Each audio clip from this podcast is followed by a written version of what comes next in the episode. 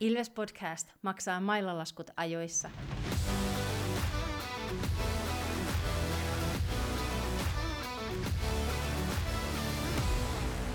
Morjes, morjes ja tervetuloa jälleen Ilves Podcastin pariin. Mun nimi on Tomi Kuusisto ja seurana täällä takkahuoneessa tietysti Santeri Kuusisto Moro. ja Markus Kosonen. Hellurei. Tässä jaksossa puhutaan tunteista.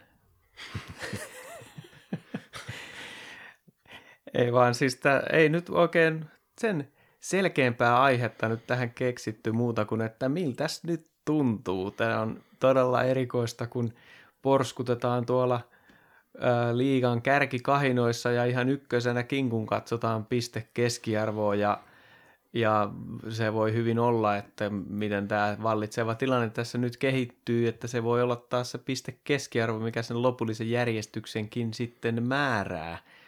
Mutta eipä sitä uskoisi, jos kattoisi tonne internetin aarre aittaan, missä ihmiset voivat puhua si- suunsa puhtaaksi, niin ei tämä nyt kauhean hyvin ilmeisesti mene, mutta keskustelemme siitä sitten tarkemmin. Me, me, meillä on tässä Ilveksessä pitkät perinteet sille, että voidaan aina synkistellä asioista, niin totta kai se nyt tälläkin kaudella. Käytetään tilaisuus hyväksi. Kyllä. Aina on tilaisuus. Aina on tilaisuus käsillä. Meillä oli tällä viikolla taas äänestys siitä, että ketä kuulijat haluaisivat seuraavaan pelaajakorttiin tarkempaan tarkasteluun, ja tällä kertaa mä vihdoin onnistuin, kun roikotin tarpeeksi pitkään näitä maalivahteja sillä äänestyksessä, niin nyt maalivahti voitti, eli Marek Langhammer voitti tämän äänestyksen, niin mä päästään maalivahtipeliä analysoimaan sitten, ja se jakso tulee sitten tuossa 6. helmikuuta äänitellään. Ja toiseksi äänestyksessä tuli Petri Konna Kontiola, että hän pääsee sitten mukaan seuraavaan äänestykseen sitten myös. Ja kiitos Taikuri Luttiselle tuosta intro-replasta. Ja äh, vaikka mä nyt en ole erikseen niitä pyytänyt, ja niitä on kyllä varastossa edelleen aika paljon niitä intro-reploja, niin kyllä niitä saa edelleen laittaa tulemaan, vaikka, vaikka siellä foorumeiden puolella. Ja sitten tätä me nyt ei kauheasti tehty tässä näin, mutta kyllä mä, kyllähän meidänkin, kun podcasti ollaan ja internetissä, niin täytyyhän sitä nyt vähän vonkaillakin.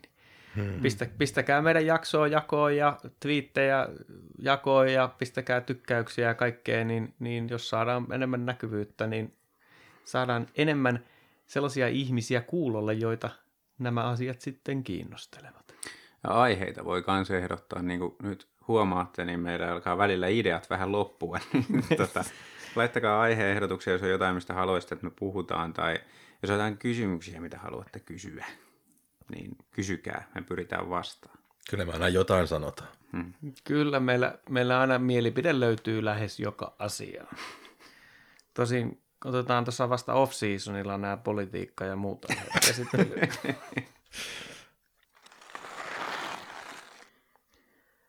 Mutta pari ottelua, piti olla kolmen ottelun viikko, mutta olikin vaan kaksi ottelua nyt sitten kuiten niin. Eli torstaina taisi olla tuo kuopiolainen joukkue vastassa.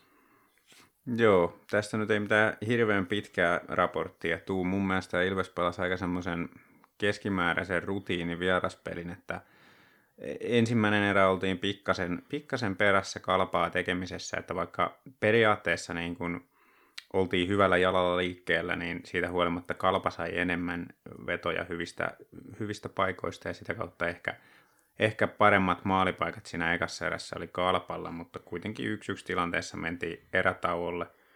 Toisessa erässä sitten Ilves otti lisää tempoa ja pystyt hallitsemaan sitä peliä. Sitten mentiin päästä päähän paljon, mutta oli Ilveksellä tällä kertaa sitten ne paremmat paikat. Ja se oli niinku semmoista tyypillistä Ilveksen kiekkoa, mitä, mitä nähdään, ja Kapanenkin sitä kovasti kehu Seemoiden lähetyksessä. Mutta se oli toisen erän jälkeenkin 2-2, eli tasan edelleen. Kolmannessa erässä mun mielestä Ilves oli edelleen vähän iskan päällä, ja sai siitä palkinnon pari minuuttia ennen loppua, kun Joonas Odeen iski ää, maalin kolmeen kahteen. Tässä kohtaa piti olla pelin selvä ja, ja tota, Kalpa sitten tietysti otti vielä maalivahdin pois ja musta tuntuu, että Ilves ihan hyvin puolustui siinä johtoonsa, mutta sitten parikka teki pikku virheen. Joku voisi sanoa, että huonoa tuuria, mä sanoisin ehkä, että vähän huolimattomuutta oli mu- myös mukana siinä, kun veti kiekon katsomoa ja siitä ylivoima kalpalle ja nehän nyt sitten sai siitä sen yhden ainoan paikan sillä ylivoimalla ilman maalivahtia 15 sekuntia ennen loppua ja tasotti kolmeen kolmeen ja voitti sitten lopulta rankkareilla, kun eh, Langhammer ei pystynyt pysäyttämään kuopiolaisten yrityksiä. Loppulukemat siis 4-3 voittolaukauksilla, kaksi pistettä Kuopio. Joo, kyllä se, sanotaan, että kun aikaisemmin peli Ässiä vastaan saatiin tasoitettua tuollain lopussa ja nyt tuli sitten vasta, vastakohta sille, niin, niin on saanut kirpeätä, kirpeätä hävitä tolleen, mutta tota, kyllä se parikan suoritus oli kieltämättä aika uskomaton, että miten, sen, miten siitä saa katsomoon siitä 20 sentin Joo, päästä laittaa. joo, mutta, sä melkein laidassa kiinni ja sitten pystyt kuitenkin vielä nostamaan yli. Siis siinä tietysti kiekko pyörähti siihen lavan päälle ja näin, mutta niin kuin sanoin, niin mun mielestä huolimattomuutta. Että tuossa tilanteessa pitäisi olla niin kuin tarkempi. Joo, ja parikka yritti sitä perinteistä lasin kautta purkua Mm, siinä, mm. mutta jollain ihmeellisellä tavalla niin, niin tota, sai tollasen. Mutta tässä on pitkin kautta niin sellaiset, varsinkin huonompina jaksoina, se mitä, myrrä, mitä on myrrä, myrrää arvosteltu, että ei reagoida pelin aikana, mm. niin mä olisin nyt kyllä vähän valmentajan suuntaan kattosin tässä näin, että kun Kalpa oli ottanut jo maalivahdin pois ja yritetään sinne tyhjiin saada sitä. No sitten joudutaan alivoimalle. Mä olisin ottanut siinä aikalisän. Mm. Mm. Koska sitten mitä sitä seurasi, niin, niin me oltiin alivoimalla, me ylipelattiin se alivoima Joo. ja sitten maalin edestä tehdään se tasotusmaali. Ja Joo. kun se on, se on aika yksinkertainen kuitenkin se, että mitä sä voit estää sen toisen maalin tekemisen, ja sä pistät ne neljä ukkoa siihen maalin eteen niin, että ei varmaan tee siitä. Että jos ne tekee, niin se on joku siniviiva ropellikiekko ja niille nyt et aina voi mitään. Niin mua ärsytti se, että, ja sitten toinen juttu se, että siinä oli Kontiollakin ollut pitkään jo jäällä, niin vähän niin kuin väsyneet kaverit, ja me joudutaan laittamaan se Kontiola sinne, koska se on ainoa meidän sentteri, joka voi aloittaa, niin tässä mä, mun mielestä valmennus teki virheen, että ne ei ottanut aika lisää, antanut Konnallekin hmm. vähän lepoaikaa, ja sitten sanoo jätkille, että hei muistakaa, että ei, sit, ei ne sitä sieltä kulmasta tai laidasta tee sitä maalia, vaan ne tekee sen sitä maalin edestä, niin, niin se, se, se mokattiin kyllä siinä. Joo, kyllä se vähän näin on. Peliaika oli 35 sekuntia jäljellä, kiekko oli Kalpan maalin takana. Hmm. Et siinä on se, että yksi hyökkäys pitää pystyä puolustamaan, niin, ja sitten oman maalin edestä tehdään se maali, niin kyllä se on just noin, että olisi pitänyt pystyä pelaamaan se tilanne eri lailla, ja se olisi ehkä vaatinut sen, että siinä on otettu se aika lisää ja todettu, että hei, nyt, nyt sitten niin tota, pelataan oikeasti se niin Kilppari siihen. kilppari siihen ja annetaan niiden vetää. Voi olla, että ne tekee maalin sieltä jollain suoraa syötöstä viivavedolla, mutta todennäköisemmin ne ei tee, vaan se kimpoo jostain pelaajasta kulmaan tai Langhammeri näkee sen ja saa torjuttua ja sitten peli aika loppuu ja peli on siinä. Että vähän voi osoittaa sormella valmennustakin tästä tilanteesta. Sen mä panin merkille, että liikuttavan äh, hyvin oltiin ennustettu tämä tulos. Esimerkiksi Sihvonen sanoi, että, että todennäköisesti menee jatkoille tämä peli. Ja sitten jossain mä luin foorumeilla kanssa toisen, että tulee Ilvekselle hankala peli. Kyllä mä kahden erän jälkeen katoin, tai siis siinä kaksi yksi tilanteessa, että nyt pitäisi pystyä tekemään vielä yksi maali, että, että niin kun saadaan se kahden maalin kaula, mutta kun ei saa sitä kahden maalin kaulaa missään vaiheessa, niin se, mm. Kalpa on vaan jostain syystä kova kotona. Mm. Se on, joo. Ja tietysti hyvähän se on ennustaa noita tasureita niille, kun ne pelaa koko ajan kalpa. Kal- Kalpa tykkää jääkiekosta niin paljon, että se haluaa aina jatkoille. Joo, Niin. Kyllä. Mutta Kalpa pelasi tosi hyvin. Mun mielestä Ilves ei pelannut missään nimessä huonoa peliä. Että, et, tota, ihan semmoinen ok perus, ei mikään erityisen säkenöivä ilta Ilvekseltäkään, mutta, mutta tota, olisi ehkä ansaittu se kaksi pistettä, nyt tuli yksi. Mm. Kalpa tuntuu kuitenkin olevan Ilvekselle pikkasen semmoinen haastava vastustaja nyt tällä hetkellä, kun, kun niitä muita sellaisia ikään kuin mörköjä ei ole niin pahasti. Niin, se on jännä, että, että nyt tilasto tältä kaudelta ei ole niin hyvä. Siinä oli se yksi tosi heikko peli, sitten oli yksi voittopeli ja näin, mutta, mutta tota, mä en oikeastaan näe ainakaan mitään pelitavallista syytä siihen, että mun mielestä Kalpa sopii Ilvekselle vastustajana siinä missä muukin, että nyt ei ole vaan niissä peleissä tällä kertaa oltu niin hereillä, että olisi pystytty kaapiin enemmän pisteitä niiltä. Mutta se on myös mielen... hauska huomata, että kyllä että tuntuu, että tällä hetkellä, että Ilveksen voittaa, niin pitää kyllä se neljä maalia melkein tehdä. Että. Kyllä, Ilveksellä tulivoimaa löytyy. No, miten sitä löytyy sitten pelikanssilta, Lahti? Kyllä, Ilves Pelikans ensimmäisessä erässä edettiin varsin tasaisissa merkeissä, eikä äärimmäisiä maalipaikkoja tai torjuntoja nähty paljon lukuun ottamatta Lancasterin läpiajoja. Erän lopulla Smeikkaa kuitenkin puttasi Peltsit 0-1 johtoon. Ilves vastasi kuitenkin toisessa erässä Baptisten napautettua löytän hyllyyn yhteen yhteen. Pelikaanit menivät kuitenkin Jasekin maalilla jälleen johtoon. Ilveksen hyökkäyspeli ei tänään oikein tuntunut löytävän uomiaan, ja Pelikans teki jopa kolmannenkin maali, mutta videoiden jälkeen tuomio oli Ilvekselle ylivoima, jonka aikana sitten Kontiola mälläsi pelin tasoihin 2-2. Kolmannessa erässä Ilveksellä oli pari huippupaikkaa mennä johtoon, mutta lopulta 3-2 tilanteen toimitti jälleen pappi, joka napautti ylivoimalla pleksistä pompanneesta riparista sisään. Erän lopussa Pelikans otti maalivahdin pois ja noin kolme minuuttia ennen loppua, ja Mäntykivi ratkaisi pelin toisella yrittämällä tyhjiin. Hieman hankalan pelin loppulukemat kuitenkin Ilvekselle 4-2. No, olisiko siitä pitänyt antaa jäähy siitä tilanteesta? Niin, otetaan nyt heti alta pois tää.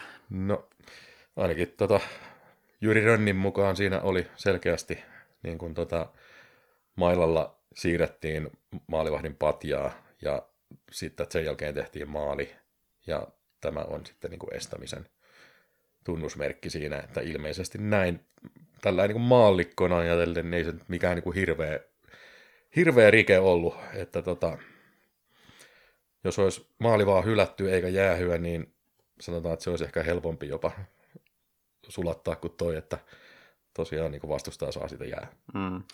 Mä sanoisin, että Langhammeri vähän myi sen jäähyn siinä, että se työnnettiin se patja sieltä alta, niin Langhammerihan heitti kyljelleen siitä, niin se vähän näytti siltä, että Langhammerille vedettiin jalat alta.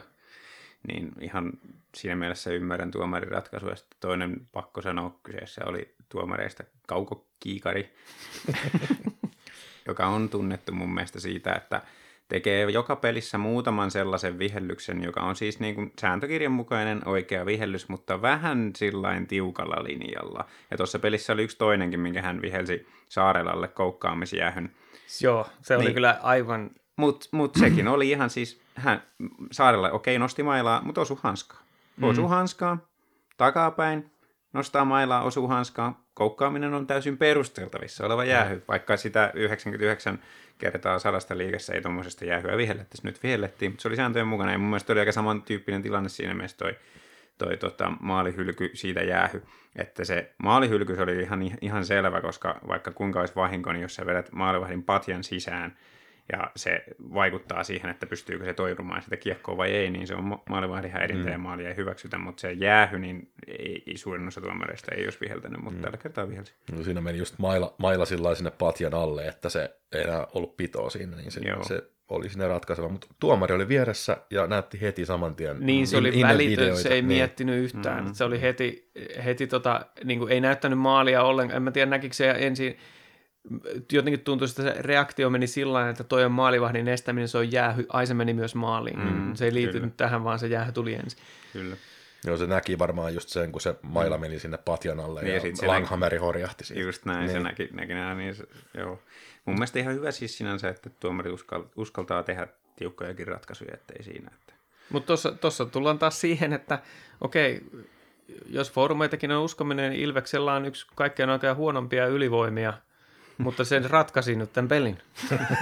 Ja totta kai, niin kuin, niin kuin draaman kaareen aina kuuluu, niin se tulee just tämmöisestä kyseenalaisesta Niin on. jäähystä niin Niin se on. maali. Verrattuna, eihän peli kanssa tehnyt maalia siitä, kun mm. Saarella sai sen kyseenalaisen jäähyn, että Kyllä, ja pelikanssilla oli omat paikkansa ylivoimalla, ne ei käyttänyt niitä, ja siis Ilveshän voitti tämän pelin nyt erikoistilanteilla sitten, jos, jos niin tilastoja katsotaan, niin näin se meni.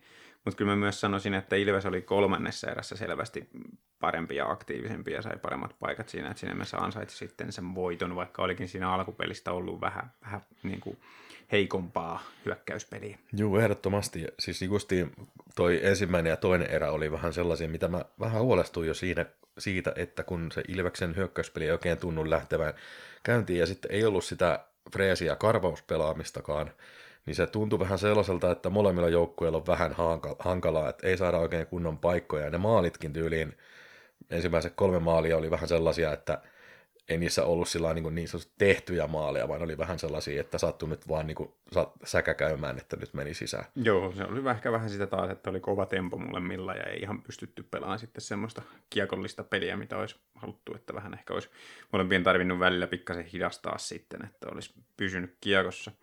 Mutta yksi, minkä haluan vielä nostaa tuosta pelistä esille, niin johtoasemassa pelaaminen. Mitäs mieltä olitte siitä, kun nyt on siitäkin on ollut paljon puhetta ja Myyrekin on sen maininnut haastatteluissa monen kertaan, että siihen on nyt kiinnitetty erityistä huomiota. Niin miltä näytti johtoaseman pelaaminen tuossa kolmannessa erässä pelikanspelissä?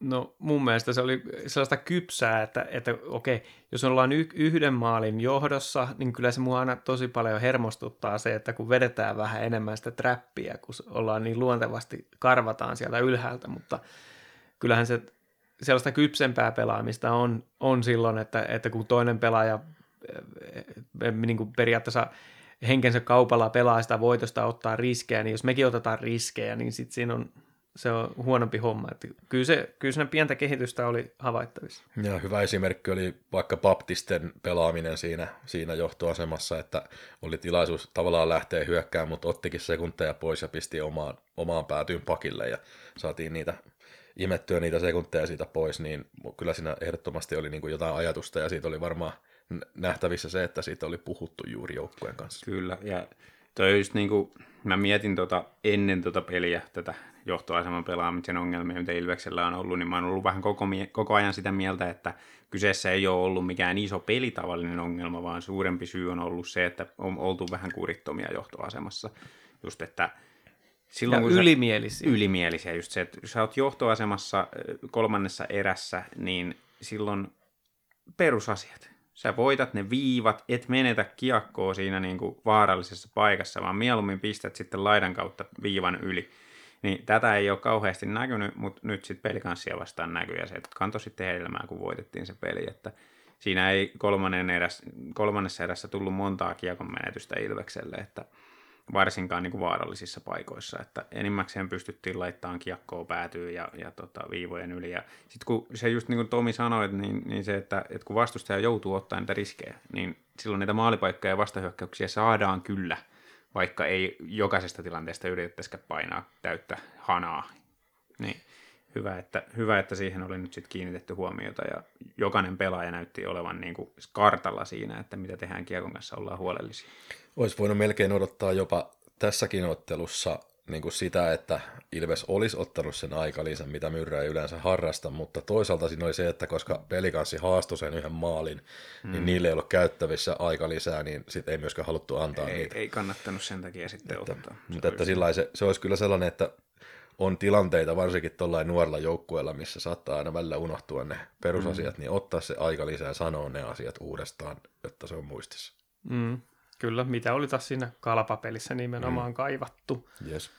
Mutta ei tullut sanottua. Nyt ollaan tultu tosiaan tilanteeseen, että 37 ottelua on Ilveksellä takana ja pisteissä ollaan kakkosena, mutta kuten sanottua, ää, piste keskiarvoa kannattaa kyllä ehkä nyt sitten tarkemmin tarkastella, tai siis sen perusteella kannattaa sarjataulukko järjestää, kun ei ole varmuutta siitä, pystytäänkö runkosarja viemään ihan täysin loppuun näiden siirtojen takia, niin Ilves on tosiaan, ma- tammikuun puolivälissä ollaan ja ollaan liikassa ykkösenä, mutta sitten meillä sakkaa kaikki tärkeät asiat. kaikki jääkiekkoon liittyvät. Naureskelin muuten tota, kun silloin kun, oliko se tapparapelin jälkeen, kun elämäni ensimmäinen meemi, minkä tein Interwebsiin, niin oli tämä, missä tota oli YV, AV, MV toimi ja sitten 5v5 taas ei toiminut. Siinä mm. oli kissakuvia ja mm. Ilveksen kuvia. Niin tota, tämä on mennyt ihan päälailleen ikään kuin ainakin tilastojen valossa tämä mm. homma, että nyt mikään muu ei toimi kuin se 5 vastaan 5, että sehän on mennyt jo siihen, että pitäisikö alivoimallakin vaan antaa vastustaan tehdä se maali, että, että tota noin, niin päästä siihen 5 vastaan 5 peliin. Niin, tai sitten ainakin pelata se ylivoima ilman mitään erikoiskentällisiä ja pelata vain sitä tasan sitä samaa peliä, mitä pelataan niin. vastaan näillä normaaleilla ketjuilla, mutta toi on kuitenkin mä ehkä sanoisin, että se 5v5-peli on se kaikkein tärkein mm. osa, että jos yksi näistä pitää olla kunnossa, niin se, sitten se ma- maalivahtipeli on tietysti toinen. Mutta Mut kun Kimmo Timonen sanoi, että, että ylivoima kertoo kaikkein eniten joukkueesta. Joo, tässä nyt, nyt Kimmo ei nyt ole ihan kartalla tässä. Kyllä se on se 5v5-peli, joka on kuitenkin tärkeämpi, että se, se ylivoima tulee sitten vasta sen jälkeen.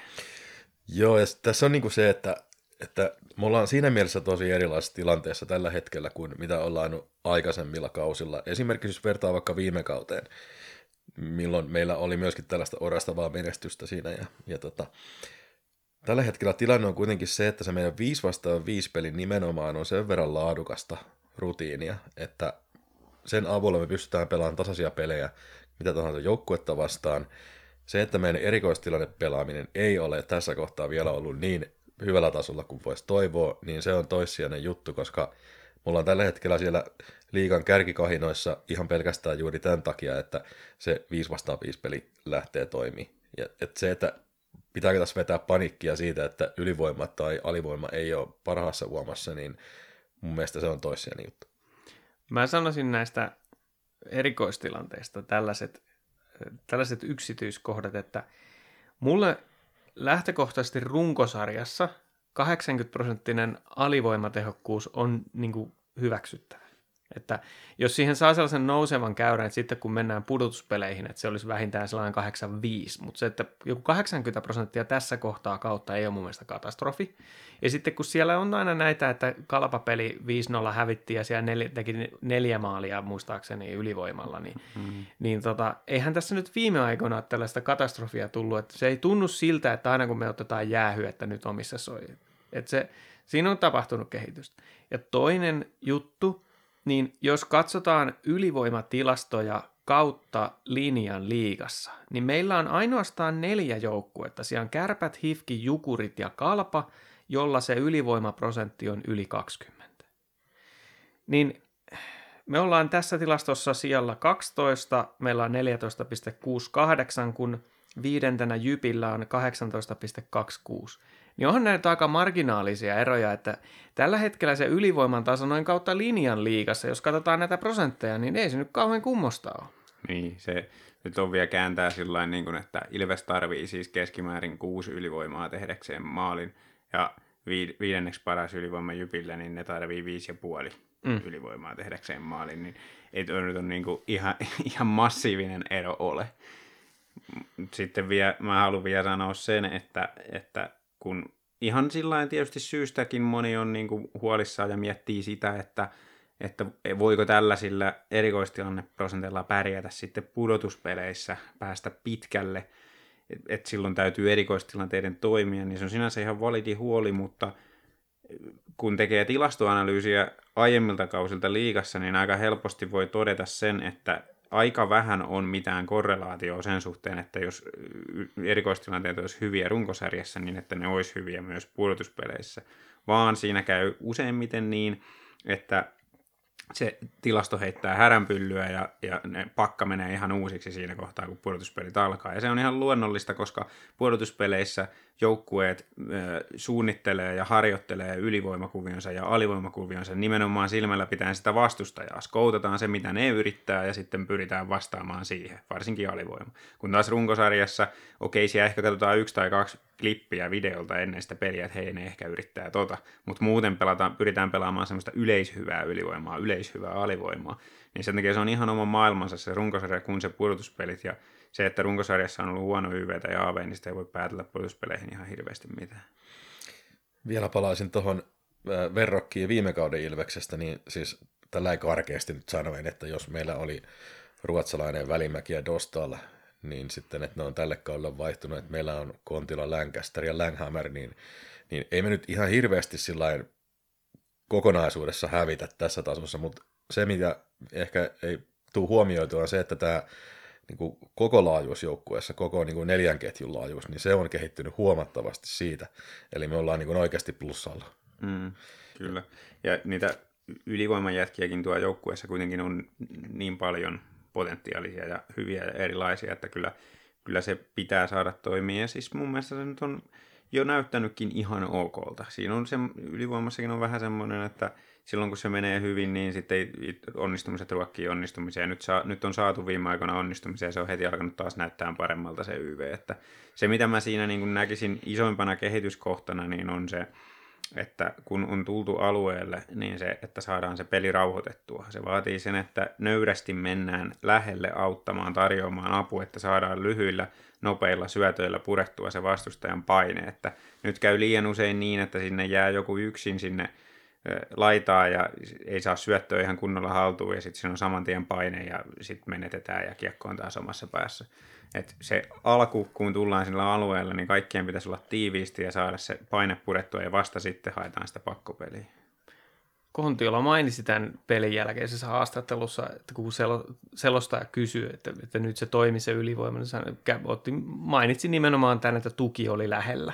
Okay, no että, että siitä on ollut varmasti puhetta siellä, että, että tota, se tuki ei ole tarpeeksi lähellä, koska jot, jotkut paineistaa enemmän, niin silloin täytyy mennä sitä kaveria auttaa sinne ja saada se kiekko nopeasti liikkuu. Hyvän alivoiman perusprinsiippi on taas just se paineistaminen. Et, et no, noihän se menee, että hyvät alivoimat paineistaa paljon, silloin vastustajan on vaikeampi saada, koska jos sä aina pääset laittamaan sen pakkopelin kuntoon viidellä neljää vastaan, niin vaikka sä miten hyvin peittäisit niitä syöttölinjoja, niin hyvä ylivoima löytää sen vapaan äijän sieltä. Niin sitten kun sä paineistat, niin silloin ne ei pääse etsiä sitä vapaata äijää. Niin, se, sehän paineistaminen on sitä, että sä otat sen aloitteen pois, että, mm. että ne joutuu reagoimaan sitten siihen. Kyllä. Ja jos katsoo Ilveksen alivoimaa, niin mun mielestä siihen, se on se, missä on kehitytty, että alkukaudesta vedettiin tosi passiivista. Nyt se on ehkä sillä että siellä niin kuin kolme äijää vetää aika passiivista ja sitten se yksi käy paineistamassa, että se on, se on semmoinen vähän semmoinen välimallin ratkaisu, että se välillä toimii ja välillä ei, mutta, mm. mutta ei se nyt ihan katastrofi ole ja kyllä mä uskon, että sekin kehittyy. Mutta kyllä mä tuossa ylivoimasta siis, kyllä se pitäisi, se ainoa mikä on mun mielestä se ongelma, että kun meillä on niitä pelintekijöitä, ja toihan siis Kapanenkin sanoi sen siinä kalpapelissä, että kun Ilveksellä on niin monta pelaajaa, joka haluaa tehdä sitä peliä, että jos sen samaan aikaan kentällä Suomi, Kontiola ja Mäntykivi, niin hän haluaa vaan antaa sen kaverille hyvää vetopaikkaa. Mm, Mutta hyvä. meillä ei ole sitä, sitä vetäjää siinä. Mm. Niin. Nättiä syöttökuvioa kyllä tulee, tulee tosi paljon noissa, mutta tota, siinä on just ehkä se, mun mielestä siinä on vähän ehkä ollut myöskin se, että se itse vetäjän sijoittuminen siinä ylivoimassa on aina, se on pikkasen liian sivussa, että pitäisi olla, pitäisi olla vähän lähempänä sitä sektoria, mutta toisaalta kun niitä syöttöjä ei sinne kuitenkaan tunnu saavan, niin, niin se kiertää mm. usein viivan kautta ja Kyllä, ja sitten mun mielestä se isoin ongelma on se, mistä me on puhuttu koko kausi, että kun porukka ei osaa vetää suoraa syötöstä. Että se ei ole mikään sattuma, että eniten ylivoimamaaleja, ainakin ennen tätä viimeistä peliä, en ole selkeän tarkistanut, mutta ennen, ennen viimeistä peliä eniten ylivoimamaaleja Ilveksessä Joni Ikonen. Kolme. Niin. se johtuu siitä, että se on paras vetään suoraa syötöstä vähän huonommastakin asennosta, että jos, jos sä haluat tehdä paljon ylivoimamaaleja, niin silloin sun täytyy pystyä vetämään, vaikka se ei tulisi ihan täysin tiille. Ja hmm. tässä viime pelissäkin oli useampi semmoinen kerta, kun haettiin suoraa syötöstä vetoa ja lyhyttä syöttöä niin kuin viivasta siihen siivelle. Ja sitten se meni aina sillä että se syöttö tuli ja sitten ei se tullut ihan kohille ja joutui niin. pysäyttää niin. ja syöttää takaisin. sitten veto ei ikinä lähde sen takia. Joo, ja niin. sitten tuossa tulee mieleen, että no se syöttö oli huono, mm. niin, vai olisiko kuitenkin sillä että jos sä osaisit vetää, niin sä olisit silti vetänyt sen niin. kunnollisen sitten. Niin, kyllä. Ja että on vähän sille haastava, ja sitten kun ne parhaat vetäjät on Ilveksellä raitteja, ja sitten kun se kontiolakin pyörittää raitin kaverina, niin tämä on sitten taas se ikuisuusongelma, että miten ne sijoitellaan. No se, mikä, mikä tota, jos vertaa Ilveksen ylivoimaa moniin muihin liikajoukkueisiin, niin meillä ei yritä hirveästi semmoisia viivan kautta, mistä ohjataan sisään tyyppisiä, vaan se pyritään aina kiertää sillä kiertää sieltä viivan kautta ja hakea sitä ristisyöttöä suoraan syötöstä vetoa, mutta kun se ei vaan niin ole toiminut, niin, niin meillä ei ole myöskään tätä toista vaihtoehtoa, että laitetaan niitä semmoisia. Kyllä. Ja se onkin tässä huvittavaa, kun Ilves on tehnyt pari sellaista maalia nyt viime aikoina, mikä on tullut heti ylivoiman jälkeen, kun siellä on ollut joku elorinne jäällä, joka vetää sitten semmoisen röpylin sieltä viivasta, ja sitten siellä on joku ohjaamassa sen kiekon sisään, ja kas kummaa, tuli Ylivo- maali. ylivoimalasta ei kokeilla. Ei, ylivoimalaista ei voi kokeilla. Niin tämähän on justiin se. Pelataan se ylivoima vaan nyt sillä läpi, että ei vaan vastustaja tekisi maalia. Mm. Sitten voidaan taas jatkaa sitä jauhamista. Tai sitten laitetaan se elorinne sinne ylivoimaan vetää niitä ropeliä ja sinne, sinne Odeen, niin sinne, tai kun tota, joku, kuka sinne menee, panumies sinne maalin eteen ohjaamaan, niin homma Mut, alkaa toimia. Mutta kun tuosta suoraa syötöstä laukaisemisesta, niin osa, onko niin, että Nikolas Baptiste ei osaa vetää suoraa syötöstä, vai onko se niin, että sille ei ole annettu sitä mahdollisuutta vielä? Kumpi näistä vastauksista on oikein? Se on ollut koko kauden maalin eduspelaaja.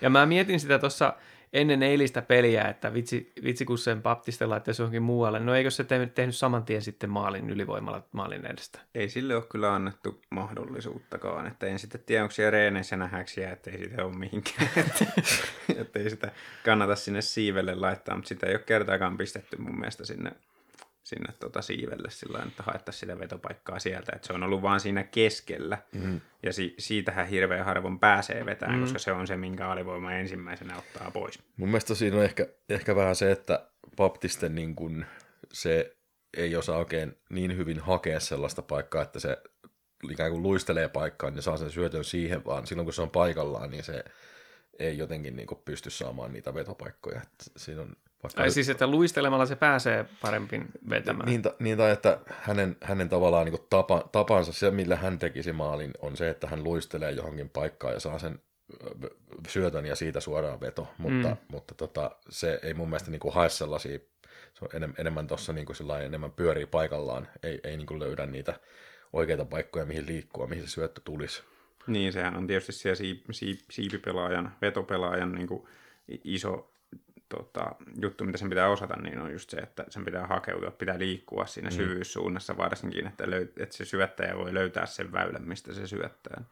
Ehkä Baptistella ei sitten ole siihen avuja. Joo, nimenomaan tällä, että voi tehdä kolme neljäkin kierrosta tavallaan hakeen sitä vetopaikkaa. Se vaatii mm. tietysti työtä ja se on kuluttavaa, mutta, mutta tota, jotenkin tuntuu, että tuolla Baptisten kohdalla, miksei se ole päässyt siihen niin snaippaan, niin se johtuu enemmän siitä, että, että tota, ei oikein se tietynlainen kemia siinä, siinä ylivoimassa, niin ei ole ihan, ihan tota, lähtenyt kulkea. Niin. Mä melkein kokeilisin sellaista, no tietysti toi on yksi toi, että vetoja viivasta vaan äijä maalille ja näin se yksinkertaisen kautta, mutta toinen mitä voi kokeilla, niin pitää se konna sinne vetäjän paikalle. Kon, No se- se- konna on se lauko ja, ja sitten Suomi Mäntykivi pyörittää peliä. No, musta on tuntunut kyllä monesti, että toi Konna oikein silleen, se tykkääkin lämmäillä sieltä, Niin. kun, kun tota, en mä tiedä, se on, se on ehkä silleen, en mä, voin sanoa, että en tykkää erityisesti siitä, että Konna tykkää lämäillä ylivoimalla, mutta toisaalta jos ei muita vaihtoehtoja ole, niin on sekin parempi, mutta pitäisi ehkä parempaa pystyä. Siinä nyt käsiteltiin erikoistilannetta pääasiassa. Ja tota noin niin, katsotaanko me sitten vaan tulevaisuuteen. Täällä on tuota niin, seuraavaksi tulee sitten liikan paras ylivoimajoukkue vastaan, eli kärpät. Ne tekee enemmän kuin joka neljännestä ylivoimasta maali. Se on ihan hyvä, ihan hyvä tilasto kyllä, mutta niillä ei sitten taas toi 5v5 peli kauhean hyvin toimi. Joo, ja niin kuin, toi on mielenkiintoista nähdä nyt, kun Ilves ja Kärpät on pelannut tosi monta kertaa tässä viime aikoina vastakkain, ja Ilves on mennyt sen y- 5-5 pelin aina 100-0, niin, niin tota, se, että miten pystyykö niin kuin Kärpät jotenkin muuttamaan tätä, en usko, että pystyy, mutta tota, sinänsä niin tosi taas hyvä, helpot pisteet Kärpistä, eikö niin? Kyllä, helpot pisteet. Sitten sen jälkeen tulee helpot pisteet tuosta äärettömän kuumasta lukosta ja sitten lauantaina tulee vielä tois, uudestaan pelikanssi vastaan, että todella, todella mielenkiintoisia pelejä jälleen. Kyllä, ja täytyy vaan sanoa, että on, on tällä kaudella taas siisti seurata liikaa, kun suurin osa joukkueista on mielenkiintoisia vastustajia. Että kärpät on, niin kuin, niin kuin on puhuttu, niin mielenkiintoinen, vaikka nyt onkin ollut Ilvekselle pisteautomaatti. Ja, ja sitten toi Lukko, kun ne on nyt vihdoin saanut sen mestaruuskrapulan karistettua ja se on lähtenyt se kone liikenteeseen, niin todella mielenkiintoista nähdä, minkälaista revanssia siellä haetaan nyt sitten, kun miettii sitäkin, mihin se viime kausi päättyi Ilveksen osalta. Juurikin näin. Juurikin näin. Tasaisuus jatkuu ja meillä jatkuu jälleen äänitykset viikon päästä. Katsotaan, minkälaisia aiheita kehitellään sitä varten. Ja todellakin, jos teillä kuulijat on jotain mielessä askarruttavia asioita tai asioita, mistä haluaisitte, että täällä joristaa, niin antaa tulla tipsiä. Mutta tämä oli jälleen Ilves Podcast ja mun nimi on Tomi Kuusisto ja seurana täällä takkahuoneessa olivat Santeri Kuusisto. sekä Markus Kosonen. Morjes, morjes.